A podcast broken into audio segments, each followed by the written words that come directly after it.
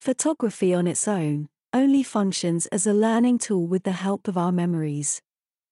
Remembering is nothing more than a process of continuous reconstruction and recreation.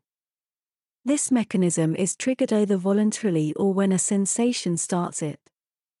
When we look at an image, the brain tries to interpret it using our stored memories, generating new memories and new ideas in the process.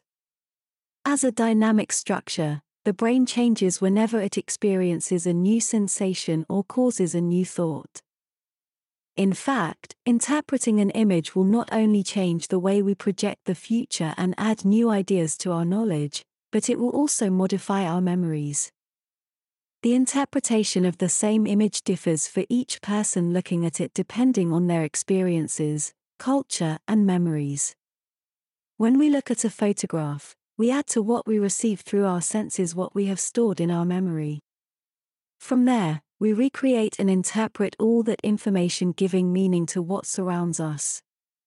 As photographers, we can explain different concepts and their relationships without needing verbal language and linguistic code.